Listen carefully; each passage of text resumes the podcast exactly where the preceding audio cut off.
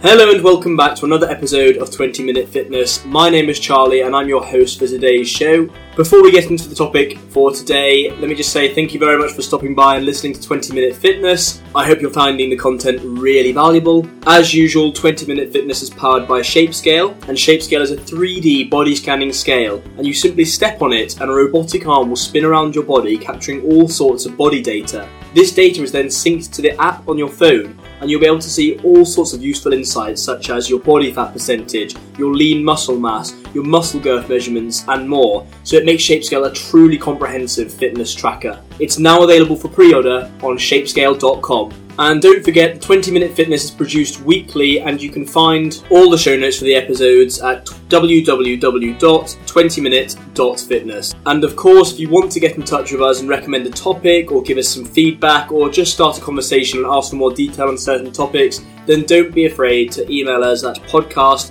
at 20minute.fitness.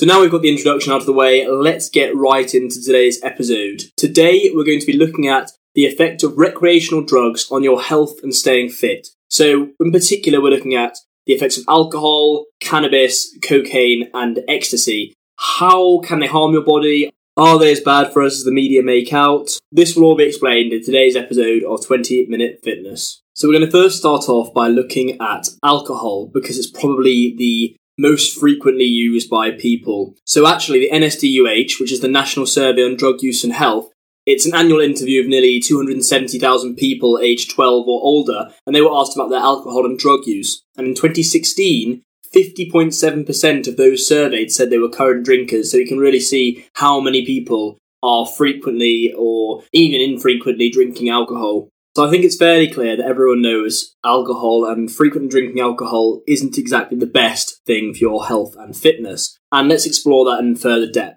So, alcohol acts as a diuretic, and a diuretic is any substance that promotes diuresis, which is the increased production of urine. And I think many people will agree when you drink more alcohol, you tend to go to the toilet a lot more frequently. So, what's actually happening? Well, alcohol reduces the body's production of antidiuretic hormone, which is used by the body to reabsorb water. And when you have less antidiuretic hormone, or ADH, which is released by the pituitary gland again, the body loses more fluid than usual through urination. So, how can we relate this to health and fitness? Well, Amanda Turner, a registered dietitian, has said that if you're more than 2% dehydrated when you start a workout, your performance isn't going to be as good as if you were fully hydrated. And obviously, this isn't ideal if we're looking to increase muscle mass or even give this workout our all. So, if you are having a boozy night um, the evening before you work out, your performance the next day, not only because you're feeling worse for wear, but because you're also quite dehydrated, you're never going to have the best performance or the optimal performance. And in addition to this loss of fluid through urination, alcohol can actually speed the loss of electrolytes. Electrolytes are chemicals that conduct electricity when mixed with water, and they have a few different functions. They can regulate nerve and muscle function, hydrate the body, balance blood acidity and pressure, and also help rebuild damaged tissue. So, when we're working out, obviously, we know that we're damaging our muscle tissue because then it has to repair and rebuild stronger and bigger than before. But if we're losing electrolytes through drinking alcohol, that repair is not going to be as efficient. And examples of electrolytes are things like sodium, potassium, calcium and magnesium. And if you're significantly losing a lot of electrolytes from a big night out, then this can result in a number of different harmful reactions from anything from muscle spasms to numbness, confusion, dehydration, and it can even slow down your brain function so you might lose your sense of balance. Um, and in extreme cases, it can actually cause permanent brain damage. And obviously, even just looking at the sense of balance, if you're someone who's into a different sport um, and you've been out the night before, again, your performance is going to be affected the next day if you're not nimble and balanced on your feet. As we all know, protein synthesis is vital for muscle development and maintaining muscle mass. Alcohol actually impairs this process. It interferes with your body's ability to grow and maintain muscle. And binge drinking, which is obviously quite common in the UK, can cause a drop in your testosterone levels. And we've already spoken about testosterone. It's the anabolic hormone which um, helps build muscle. And it even increases cortisol, which is the catabolic hormone that we discussed earlier as well. And it can lead to weight gain. So we can see really the negative effects of alcohol when associated with your health and fitness and the overall vitality of your body. And just backing this up with an actual study, um, a study was conducted in 1991 and it was published in the journal Alcohol and Alcoholism. And they found that the chronic intake of alcohol, so drinking it all the time in excessive quantities, suppressed protein synthesis, as we said, and it caused myopathy. And myopathy is a condition in which muscle fibers do not function properly. It may result in muscle weakness or loss of movement. And this study focused on the long term use of alcohol, but short term usage also inhibits protein synthesis from occurring at its most efficient level. I'm afraid the negative effects of alcohol just keep on going. Alcohol is empty calories. And I know there's lots of studies going around at the moment that say one glass of wine a day is good for you as it lowers your risk of heart disease or it increases your levels of healthy cholesterol.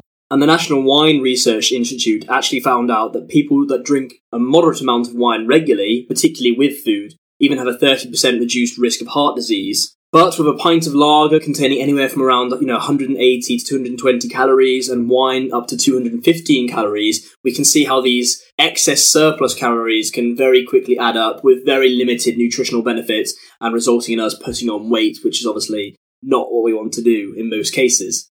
Just as a side note, I thought it'd be interesting to reveal this. So the reason why people are saying that red wine is believed to be potentially healthy in reducing heart disease is because of a component called resveratrol, and that's an antioxidant found in red grapes and blueberries and, and things like that. And it works by suppressing molecules which cause inflammation, as well as compounds in the blood which interfere with the production of insulin. A little bit of tangent there, but I thought to just give some context to that. So, I think everyone knows that alcohol is a toxin, and once consumed, your body really tries to metabolize it so it can remove it from our system.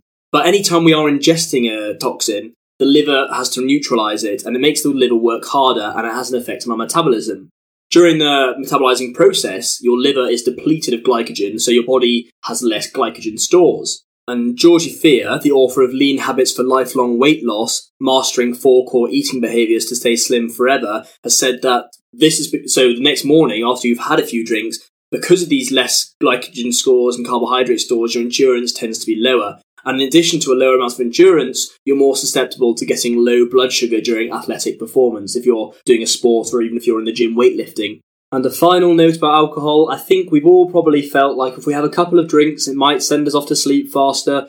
However, if you are drinking in the evening or having a, you know multiple drinks, it can actually affect your sleep and hamper it, so it's not actually that beneficial. It affects your rapid eye movement sleep, and if you want to find out more about REM sleep, We've also got an episode on that that was recorded previously. And during REM sleep is where a lot of recovery happens. And we know rest and recovery is so important because this is where our muscles repair and grow back stronger than before and bigger than before. So, not only this, actually, REM is where the immune system gets rejuvenated, so that can actually affect muscle synthesis. So, all in all, as I've just really discussed, alcohol doesn't really have any benefit for your body. It just really hampers your performance and will inhibit your progress. So try and limit your alcohol consumption as much as possible if you want to make maximum progress in the gym or in whatever sport you're doing or with your athletic performance. So before we move on to look at cannabis, I thought this is a great time to thank our sponsors for today's episode. This episode of 20 Minute Fitness is brought to you by Care of. Care of is a monthly subscription vitamin service made from effective quality ingredients personally tailored to your exact needs. The folks over at Care of were kind enough to send me some vitamins and I got to try them out for myself and I took their little online quiz which they asked me what my activity level is like, what my sleeping habits were like, um, what my diet was like and how much caffeine I was drinking and um, how much sunlight I'm getting, and it takes all of those little information points and it puts together a great combination of vitamins that I can take once daily. Your subscription box includes individually wrapped packets with your specific vitamins and supplements for easy grab and go. You'll receive a 30 day supply shipped right to your door, and there's no more worrying about replacing multiple bottles when you run out or missing a few days until you can make it to the store. Um, one of the best parts about Care of is that it costs about 20% less compared to similar brands at local drug and health food stores. Plus, you can have a vegan or vegetarian option for your supplements to match your dietary needs. And those kind people over at Care of were nice enough to send us over a little promo code. So for 25% off your first month of personalized Care of vitamins, uh, visit takecareof.com and enter 20fit as your promo code. Again, that's visiting takecareof.com and entering 20fit as your promo code for 25% off. So moving on to cannabis, and in the USA, legislation defines marijuana as all parts of the cannabis sativa plant, which contains over 700 chemical compounds, and the primary active ingredients, as many people will know, are cannabinoids, including THC, and that is responsible for psychoactive effects and is actually the most studied component. So currently, marijuana is still banned by the World Anti-Doping Agency. However, because of its increasing legality in many different states and across the world really, it's got many people wondering whether using marijuana will potentially become legal in the future. Will it help or hinder our quest for optimum athletic performance and fat loss? And there's a lot of conflicting evidence and even conflicting opinions on the effects of cannabis when it comes to our health and fitness. Some athletes swear by using marijuana because they say it helps ease anxiety and increases their pain threshold so they can push themselves harder, whilst others say it's going to dis- you know ruin their motivation to work out. They become lazy, they don't want to do much, and they even get the munchies and end up eating too much. So we'll first start out by looking at the negative evidence and opinions on cannabis in relation to your body's health and fitness. So as mentioned, some athletes have said that it's decreased their motivation they lose their sort of will to inherently achieve their goals. So why could this be? Well, researchers have found that the levels of dopamine are lower in long-term cannabis smokers and in those that began using the drug from an early age than those who abstain from taking or smoking marijuana. The reason this is important is because lower dopamine in a part of the brain called the striatum has been found to be linked to less ambition and motivation at a neuronal level. And in fact, a study was conducted by scientists at Imperial College London and King's College London, and they found that long term cannabis users tended to produce less dopamine, and they found out this using PET brain imaging. And as I said previously, dopamine is linked to motivation and reward, so you can see why some people would say that smoking cannabis has led to them being less intrinsically motivated which is obviously not ideal at all if we're trying to achieve a hard fitness goal or go on our fitness journey. There is also evidence to suggest that people that regularly smoke cannabis might have less exercise endurance than those who don't tend to smoke the drug. The research in acute effects of marijuana smoking on maximal exercise performance had 12 healthy young adults cycle to exhaustion 10 minutes after smoking a, a joint. And the exercise duration beforehand, before smoking, was 16 minutes at maximal effort, and that reduced to 15 minutes, so a reduction of one minute. So they concluded from this that it could potentially affect your exercise duration and endurance. However, they didn't find any differences in VO2 or heart rate. And further research in a paper called Cannabis and Sport found a number of different physical and psychological repercussions associated with smoking marijuana, those being anything from mild intoxication to slower reaction times to tendency towards being drowsy, uh, sedative be- behavior because you're feeling more relaxed. So you can see how this would um, ha- hamper any of your athletic performance. If you have slower reaction times, that's so key in many different fast paced sports. So, although there is evidence to suggest that marijuana does negatively affect our health and our fitness and our body in general, there are a number of people who are advocates of the drug. Jim McAlpine, who is the founder of the pot friendly athletic event series called the 420 Games,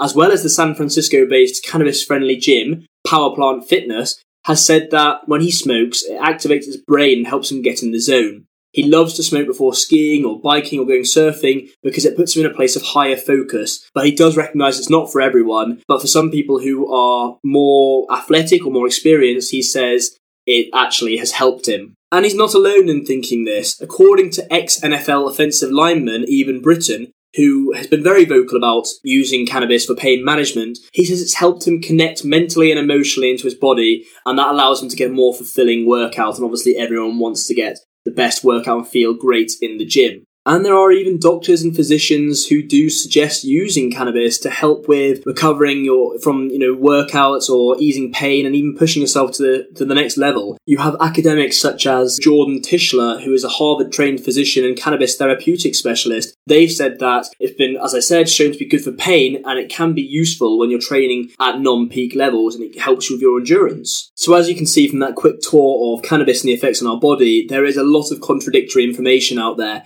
and a lot lot of contradicting opinions, so it may be well worth you diving in and doing your own research. And obviously, before taking any action, consult your doctor and ask for their advice. We'll now take a quick look at cocaine, and obviously, we're moving up through the drug classes now, with cocaine listed as a Class A drug. You will have heard from cocaine users that they say they feel more confident or more alert, more energetic. They have a sense of euphoria. And according to some studies, there is some truth in them responding faster, having a better reaction time, and becoming more alert due to using cocaine. In 1884, Sigmund Freud showed that within minutes of snorting cocaine, a person can actually contract their muscle with more force and react faster to external stimuli. So he provides an example. A basketball player can dribble faster around an opponent and respond faster to moves that block him. This is because cocaine is a stimulant. It does make the athlete more alert. It makes them feel that they can accomplish more and they're willing to suffer more for it. They have a sense of they can do anything.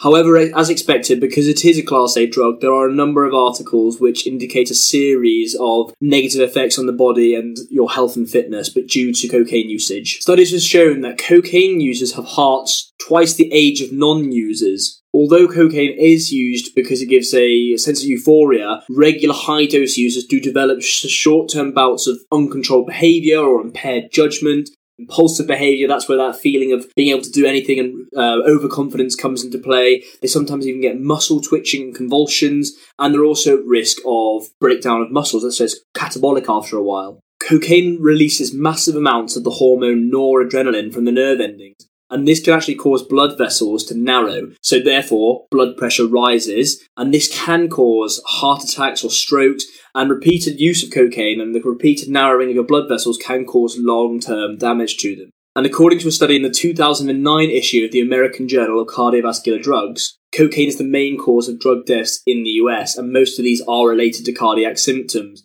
And that can be anything from, you know, regular heartbeat or the heart increasing, the progression of heart disease, heart failure. So we can see obviously straight away that it can be a very dangerous thing to start getting involved with. But what's actually happening here? So when the artery becomes blocked, the part of the body that gets its blood from that artery is therefore starved of the energy. It's not getting the oxygen it needs. So if you can picture the blood pumping, uh, red blood cells carrying oxygen to the muscles, though the muscle will not get that supply that it needs and therefore it can start breaking down. Another study was conducted on the effects of cocaine on exercise endurance and glycogen use, and, and, they tested this on rats. So they had the test subjects, the rats which were injected with cocaine, and they had the control subjects, the rats which were injected with saline and then the rats were made to run to exhaustion. The results concluded that the rats that were injected with saline actually ran further, and they found out that cocaine administration before submaximal exercise dramatically altered glycogen metabolism and therefore this had a negative effect on exercise endurance. Obviously, we have to take into consideration this was conducted on rats, but potentially we can see that if you are a regular cocaine user as a human and you're also trying to work out hard, you might not be able to have the same stamina and endurance to push through a workout as someone who is not taking the drug. Finally, I wanted to look at ecstasy, or many people know it as the party drug. So again, people take this to party. They want that sense of euphoria when they're listening to music. But according to Mandy Saligari, a clinical director of addiction, once you get that initial hit of serotonin, and serotonin is the feel-good hormone, you get such a big rush of this that you're actually left in a serotonin deficit. And long term, this can actually change your personality. And research at the University of Hertfordshire actually warns that this can increase your chances of depression. You've effectively used today's, tomorrow's, even the days after stores of serotonin. And since serotonin levels affect learning, sleep, emotional processes, this can really damage someone and leave users severely impaired. There are a number of other negative risks and side effects associated with taking ecstasy. For example, muscle pain, uh, it can affect your sleep cycle and your appetite. You can get low energy, fatigue, you can even put on weight. So we can begin to see that the effects of ecstasy, such as a perceived increase in energy levels or a euphoric state of being, um, the higher pleasure from um, becoming really friendly with people, they don't really offset the negatives. And I think it's clear to see as a summary that despite the the people that are advocates of cannabis and say it helps them uh, train better and ease their pain and push harder in their workouts, we can see that drugs and alcohol they really do affect our training restricting us from really working out at a maximum level, reaching our optimum potential, and improving as efficiently as possible. So I really hope you've learned a lot from this episode of 20 Minute Fitness and realized the sort of negative effect that drugs can have on your training, let alone just not just your training, but your actual overall body health with such severe negative side effects such as the risk of heart attacks and strokes and narrowing of blood vessels. We can see how dangerous they really are and why they are classed as drugs and illegal to take. As mentioned earlier, if you do have any questions or you want to suggest our next topics, then don't hesitate to get in touch with us. Follow us on our social media channels, and we're looking forward for another episode next week. Catch you later.